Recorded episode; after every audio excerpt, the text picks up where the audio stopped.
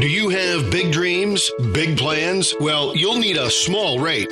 Royal Banks of Missouri can help build your future. Royal's home equity rates are at a historical low, and for a limited time, Royal Banks is offering one of the area's best home equity lines of credit. Call 314 212 1500 to talk to a representative today. Royal Banks of Missouri, investing in St. Louis for over 50 years. Member FDIC and equal housing lender. Hello again, everybody, and welcome to the Keith Costas podcast. I'm Bob Ramsey, and alongside the star of the show, Keith Costas, MLB Network analyst. Keith, crazy week. Things keep changing, things keep going. It's baseball, and it has been fun. Yeah, absolutely. What do we have? Five days left to go, and it still feels like there's a there's plenty of action in front of us to figure out and debate and react to. Well, with your St. Louis background and me being in St. Louis, we make a concerted effort to be a show that covers all of Major League Baseball and really kind of make that concerted effort to avoid being St. Louis centric. However, yeah. unprecedented, well, maybe not unprecedented, certainly in the National League. And a few years ago, when the Indians won 22 in a row, it was like, okay, this will never happen again. And the Cardinals are pushing it with 17 in a row uh, from a team that had been left for dead by me and many others a number of times throughout the season. Yeah, I mean, I guess they really haven't given us much choice to to at least start on them and focus on them a little bit. You know, over at MLB Network, a big part of what I do is work in the research department and help people get ready for these shows. And part of just our kind of daily bread and butter is putting together a big packet that basically has previews of every single game. I was working on the Cardinals yesterday, and you would think obvious first note, 16 in a row. And I didn't even end up starting with that because it just feels like everybody in the baseball world has seen just about every inning the Cardinals have played for the last week or so. I mean, all eyes have been on them. And it's not just that they got to 17, as you know, and everybody that's been paying attention knows. The way these games have played out has just been outrageous. I mean, it's one thing after another. If it's not a comeback victory late in the game. It's going back to back twice, or it's you know Sosa gets hit in the hand, and oh, okay, here comes DeJong, and he looks like the DeJong of a couple years ago for a couple games right off the bat. So everything just keeps coming up roses for them. But to me, I know we hit on the outfielders last week, and it's not exactly a hidden storyline with O'Neill and Bader and the way they've been swinging it. But to me, the biggest kind of takeaway from this entire run is just how crazy the last 12 months for the Cardinals have been. I mean, last year you've got a Arozarena going absolutely bonkers in the postseason that completely clouds everybody's judgment, understandably, myself included. I'll admit to it. It's just he was so outrageously good that it almost blocked us from thinking logically about just about anything. It was such an emotional thing for the Cardinals to see their offense go flat and then this guy go crazy in the postseason. And then to counter it a year later was something even more ridiculous, like a 17 game winning streak, where, oh, by the way, the outfielders are at the center of everything and helping drive the team. And then if that isn't enough, it's all happening with the backdrop of whatever the hell the world has been for the last 18 months. It's just, I mean, you could not come up with more extreme examples of how things have played out for the Cardinals. And you got to tip your hat to John Mozeliak. I guess a lot of people, and myself included, again, owe him an apology. The patience has paid off with this group in the outfield. Yeah, one one last thing about this streak and how they got there. Um, everybody's looking for a moment, a tipping point and I've I've gone through the schedule and game by game, and I can't really find a moment. There are several things to me that started to line up. Um, obviously, um, uh, when Mozeliak at the trade deadline gets Lester and Happ, um, and this is where uh, I know you've seen it, where the Goldschmidt um, trajectory has risen and continues to rise from day mm-hmm. one to I presume the end of the season. That's the way the graph line goes. And then you start to put the other pieces in of of Lester getting red hot starting August 25th, O'Neill exploding. Um, here's a guy I can't figure out. April, May, June, and August, Harrison Bader is one of the worst hitters in baseball for a regular yep. player. Mm-hmm. And in July and September, and I'm not I'm not over over exaggerating here. In July and September, he's he's Mike Trout. Yeah, yeah. I mean, look at the he's Mike Trout. I I give up. I can't figure it out. Yeah, I mean, I thought going into the season that people were a little bit too critical of Bader. You know, people are searching for answers, like we talked about, with the way that the outfield had performed, and you know, the Arozarena aspect that we just talked about. People were looking for a scapegoat, and it's understandable. I mean, Bader's been a frustrating player to watch at times, big peaks and valleys. But I always thought that if he could just kind of somehow settle into what we've seen as his kind of middle ground with the way he plays defense and the way he runs, you know, you can hit him seventh or eighth and win a World Series. But with the way he's been swinging it now, I mean, he looks like he's back at Florida. He looks like some of those minor league seasons that he had at Double A, where he would he would basically be Mike Trout against left-handed pitching and just dominate lefties. And now you don't even have to go and look for a split. You don't have to oh lefties right. or this type of pitcher. It's just everything, like you said. And I mean, if you just take a step back and look at it athletically, I'm not saying that Harrison Bader is going to do this for 162 games or he's going to turn into a perennial all star or anything, but you just look at him physically.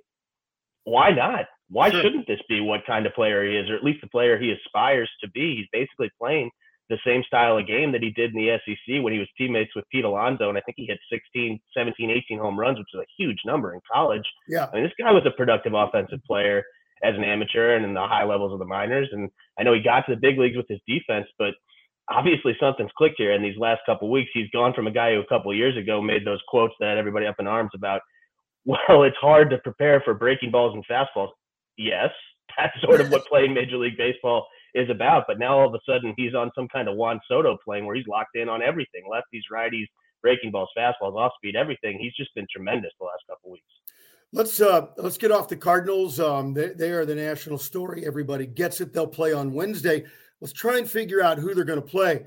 I kept thinking over the last few weeks it's going to be the Dodgers. It's going to be the Dodgers, but the Giants aren't having it, and they're pretty close to locking that up. Having said that, the uh, the Dodgers really have the rotation set up exactly the way they need it for Scherzer to pitch in that um, in that first round single game playoff against the Cardinals. Yeah, I mean, I think that's another very interesting aspect of this too. Obviously, the Dodgers have known they're going to the postseason for quite a while, but how they manage that pitching. Obviously, if you've got Max Scherzer sitting there for the wild card game, a no hitter, a perfect game is is on the table. I mean, the shutout's on the table, and obviously going six, seven innings and just putting in a typical workman like Max Scherzer outing is on the table. But to me, are the Dodgers going to play this the same way as the Cardinals are going to play this? Because you know the Cardinals are going to be all hands on deck. I guess you have to be all hands on deck in a wild card game. But the idea, let's just assume for a second that the Dodgers do win the wild card game. The idea that they didn't just have to play in that game after winning 100 plus, but potentially be in a situation where Dave Roberts has to think about maybe using Walker Buehler in the sixth or seventh yeah. inning as a piece out of the bullpen, or you know using Urias to match up in a lefty situation depending on where they are in the lineup the fact that they might have to dip into that pitching in that wild card game, even if they get through, I think that's going to give people a lot of pause too. I know we talked a couple weeks about, well, what if the Cardinals or at that point some other team knocks off the Dodgers? Is that going to is that going to lead to some kind of rule change in an offseason where a lot of things are going to be up in the air? Yeah. Maybe just seeing how, even if the Dodgers get through, seeing how that affects them and kind of handicaps them going forward into that DS series is going to be enough to get that conversation going too. Because you're right, I'm with you. I thought all year, Dodgers, Yankees. At the end of the day, they'll figure it out, figure out a way to get in. Obviously, the division ship sailed a long time ago for the Yankees, but they've righted the ship a little bit here in terms of just securing that wild card spot. I thought the Dodgers would have a similar kind of trajectory in the division, but you said it. The Giants just aren't going anywhere, even with Brandon Belt out or things pop up left and right, and they just keep on plugging away with a full 26 man roster contributing. And it doesn't look like uh, the Dodgers are going to have enough time left to catch up to them, even though they're playing well. So we, we look at the first place team, the Giants, that very few people believed in all along. And then you start to watch them and they just mash and mash and mash. But Brandon Belt out with a broken thumb. He is, you know, I've said for a couple of months, I think Crawford is the MVP, but he's hit two for them most of the year for a reason. He has had a dynamic, dynamic season in the two hole for them. Yeah, he absolutely has, and you know, a big part of like we just talked about with them has been the whole, kind of whole roster contribution. I mean, to lead the league in home runs like they do with nobody. I mean, 30 is nothing to scoff at, but it's not like they have a Sal Perez on their team that's doing right. you know a huge percentage of the work. They're top to bottom. I think they have something like 13 or 14 players that have hit five home runs, which I know that doesn't sound like a lot, but I mean, getting that kind of contribution where anybody can pop one at any time coming off the bench or anywhere in the lineup has obviously been a big part of their formula. But yeah, that Belt, Crawford, Posey kind of trio being in there with that leadership has been a big part of the mix. But what they also have, and I know that the depth, like we said, is a big part of the equation, but Darin Ruf has basically been like a right-handed version of Max Muncy. I don't know how many people are, are aware of him playing out in the West Coast and not be one of the bigger names on that team, but he's basically got that same kind of profile. Ton of walks. He's going to get on base. He'll strike out a little bit. He'll hit a ton of homers. So they've got pieces that they can move around. That's obviously going to kind of ding them on their outfield depth, and they've liked to mix and match the platoon situation, Ruf a righty, Belt a lefty. But it's not like they're uh, they're out of options or they can't fill that hole. And Posey they can mix in at first base too. I know they've had a little bit more of a rigid plan with him and a kind of two yeah. on one off situation and keeping him mostly behind the plate this year, but they've got pieces they can move around at the very least to uh, kind of cover that belt absence, but it is a big loss. The Phillies uh, are have their backs to the wall. Um, I was hoping and still holding out hope for maximum chaos that that the Phillies would get a game ahead and the Braves would have to play Colorado on Monday yeah. makeup game, and then they'd be tied and have to meet on Tuesday. To me, that is, would be the ultimate wild finish. It doesn't really look like it's going to happen. Yeah, Philly really doesn't have much margin for error at all at this point. It looks like they're probably going to have to win out. I mean, that's not technically what the math is, but for all intents yeah. and purposes, they're probably going to have to win out if they want a realistic shot at this thing. So, yeah, it does seem like they faded away. It seemed like the division was just, you know, we've talked about it before. The Mets are going to end up with, they're going to be have more days in first place than any team in Major League history that ends up with a losing record. So that kind of tells you what that division's been for most of the year. I mean, the team that was basically in control from now early May to mid August, or you know, really the bulk of the season, pretty much uninterrupted, is going to end up with a losing record. But give the Braves credit because they have been able to kind of put their foot mm-hmm. down on the gas a little bit here at the end. It hasn't been the stiffest competition, but they've done their part here to kind of separate themselves a little bit in what has been a disappointing division. And Philly just really ran out of time. Same thing. Don't have much room for air the rest of the way with five games left. All right. Here's the big question What the hell is going to happen in the American League wild card? It is crazy. Yeah, it absolutely is. And I got to give you credit, Rammer. I mean, we kind of talked about it because we had to talk about it, and it was kind of a fun story, Cinderella story, dark horse possibility. But where you're going? Seattle's not going anywhere. I mean, you look at both leagues, and if you went into the season kind of, I don't know, take your top six or seven and say the five teams are probably going to come from this group. The only real surprises, it's been wild how we've gotten there. But I think four of the five teams that end up in the playoffs in both leagues are probably going to be teams that a lot of people – had with very, very good shots to make the yeah. postseason before. The difference is in the Bay Area, basically. No one expected the Giants to be as good as they were, obviously, in the National League. And I think Oakland has kind of earned that sort of by default position of, well, we know they're going to win 85 to 95 games, somewhere in that range, pretty much every year. And, you know, I kind of had them penciled in as a wild card or a division yeah. winner.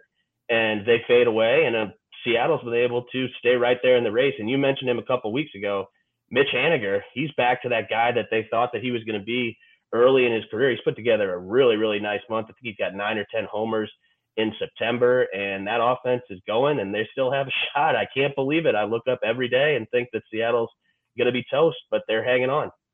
Yeah, and you know what's interesting about this whole race is if for those who are Seattle, Seattle fans are just watching, keep winning, and the uh, the American League East is may cannibalize or at least the Yankees, if they stay as hot as they are, all of a sudden going into Boston last weekend and killing the Red Sox, and now they go into Toronto and beat them, or Giancarlo Stanton is.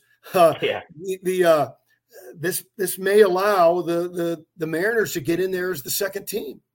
Yeah, and I mean I know if you're the Mariners all the way on the other side of the country, and you look at the big mighty Yankees who've had what 20 27, 28, 29, somewhere in that range, consecutive winning seasons. And here in Seattle, couldn't be further from that standard. The longest postseason drought in all of North American team sports. I know you look at the Yankees and think, well, that's a gigantic mismatch. But the truth is, the Yankees, I mean, it's not that hard to figure out. Judge and Stanton have been great recently.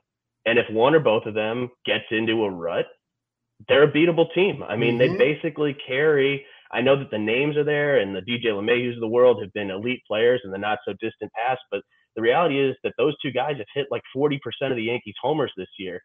And if they're not going, if that offense goes flat and they suddenly become a beatable team. I know their bullpen has been great recently, but you know, if those two get on track like they did, you mentioned Stanton. I mean, 10 RBIs at Fenway over the weekend, just kept it up in Toronto with another homer last night. But you know, one or two of those guys goes away, and all of a sudden that looks like a much different proposition. And on the flip side, in the American League East, all of a sudden, Vlad Guerrero, he's in an 0 for 18, a yeah. poorly timed 0 for 18, to say the least. I mean, we've seen that Toronto offense, you know, an homage to the late great Joe Strauss, a bit of a Python attack. I think they have the most runs scored in the majors this month. But then you look at the game logs. Well, yeah, they've got some 18, some 23, some 22s, but they've been kind of hit or miss here recently too. So give Seattle credit. They haven't been the most exciting group of that bunch. I mean, they're the, they're the least distinctive group in terms of the players and the personalities involved by a mile in that wild card race, but they've also been one of the steadier teams. So, you know, kind of the same principle as what we talked about in the NL East. While chaos has kind of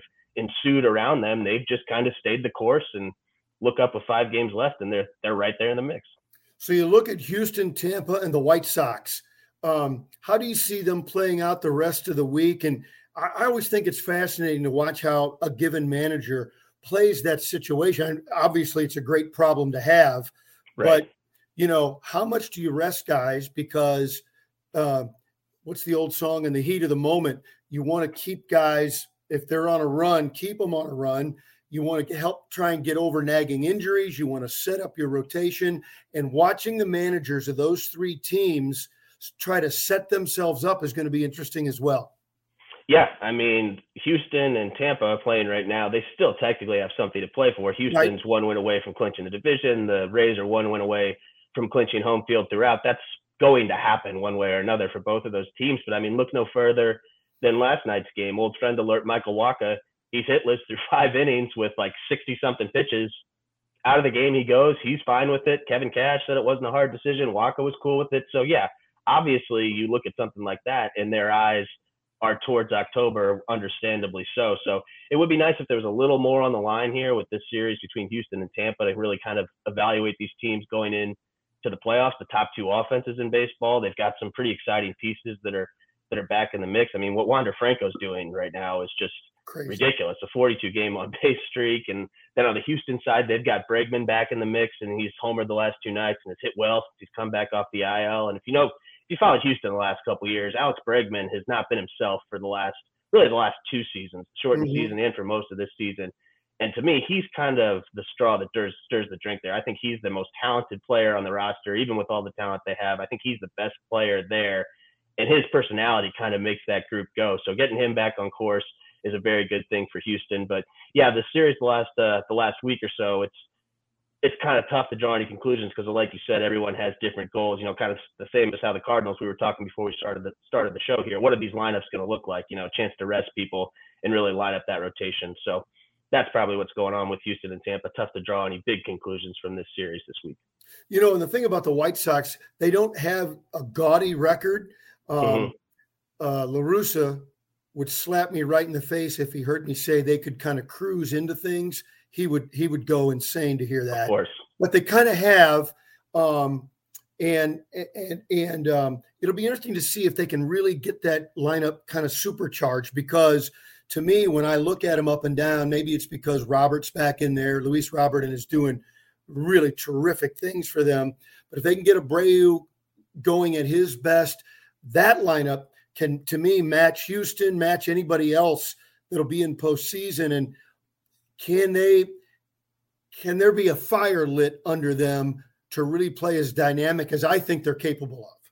Yeah, well, a couple thoughts on the White Sox, and I know we talked about them a lot in the first half of the season, especially, but I think it is going to serve them very well that they kind of had to play those two different styles. You know, they played half a season without some of their big masters, then yeah. they got their big masters back in the second half, so they've kind of figured out who can do what. They've been a small ball team. They've been a mashing team. They've been a team that at times was carried by frontline starters that were unbeatable for extended stretches of time. So they've kind of done it in a bunch of different ways. And I, you know, certainly trust Tony to kind of build that all together in the postseason when the games are on the line. But you know, going back to the edge and kind of coasting and the idea of playing for Tony, I know that we're on the same page here. And I was telling everybody when he was a hot topic when he was first hired. I mean, the one thing I was certain of above everything else was that he was going to bring the team together through what everybody that watched him manage in St. Louis or Oakland or his first stint in Chicago knows that he's one of the most competitive people on the face of the earth, and that that will that's what would bond the team together. So, yeah, they've been able to coast a little bit in terms of the record and what the actual implications of the results of these games are.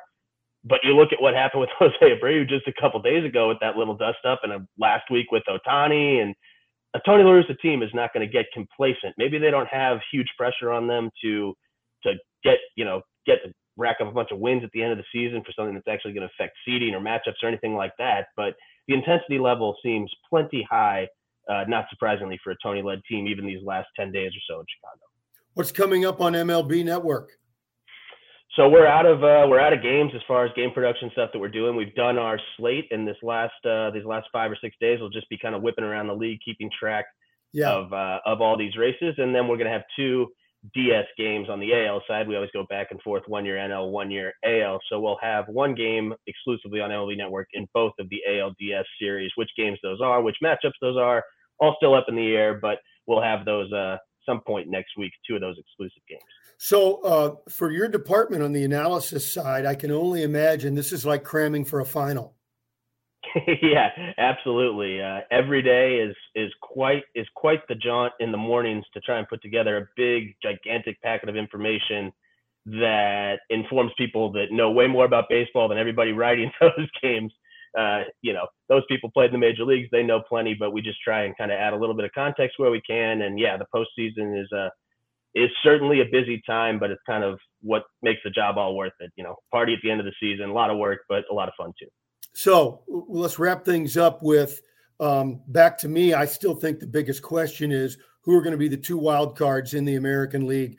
Are we? Uh, is it a consensus? Yankees and somebody else, and and who's your second team? Uh, Yankees. I would be shocked if the Yankees. I mean, obviously anything could happen. They're two games up, but I mean, right. I think the Yankees are more or less locked into that spot and I'll go with the Red Sox just because, you know, the same way you're rooting for chaos, I'm rooting for ratings, and Yankees Red Sox will be a bonanza next week. So I'll be a it's company man and say, give me Yankees Red Sox. It's a business. There's no question about exactly. it. And I'll root for, uh, I always root for the underdogs. That's why I'm always so bitter because underdogs usually lose. Um, uh, so I'll root for the Mariners to get in there against the Yankees.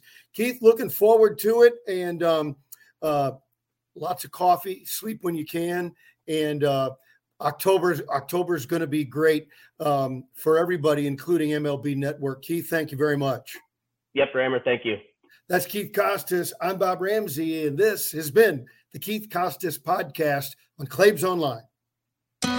Every day, Ameren, Illinois works to deliver reliable energy throughout the state to on the go families, in the know grandparents, and busy students. But did you know we also have ways to manage your energy? Paperless billing, outage notifications, pick a due date, auto pay, and so much more. So no matter who you are or how you use your energy, there's an option that's right for you. Learn more at amerenillinois.com slash options.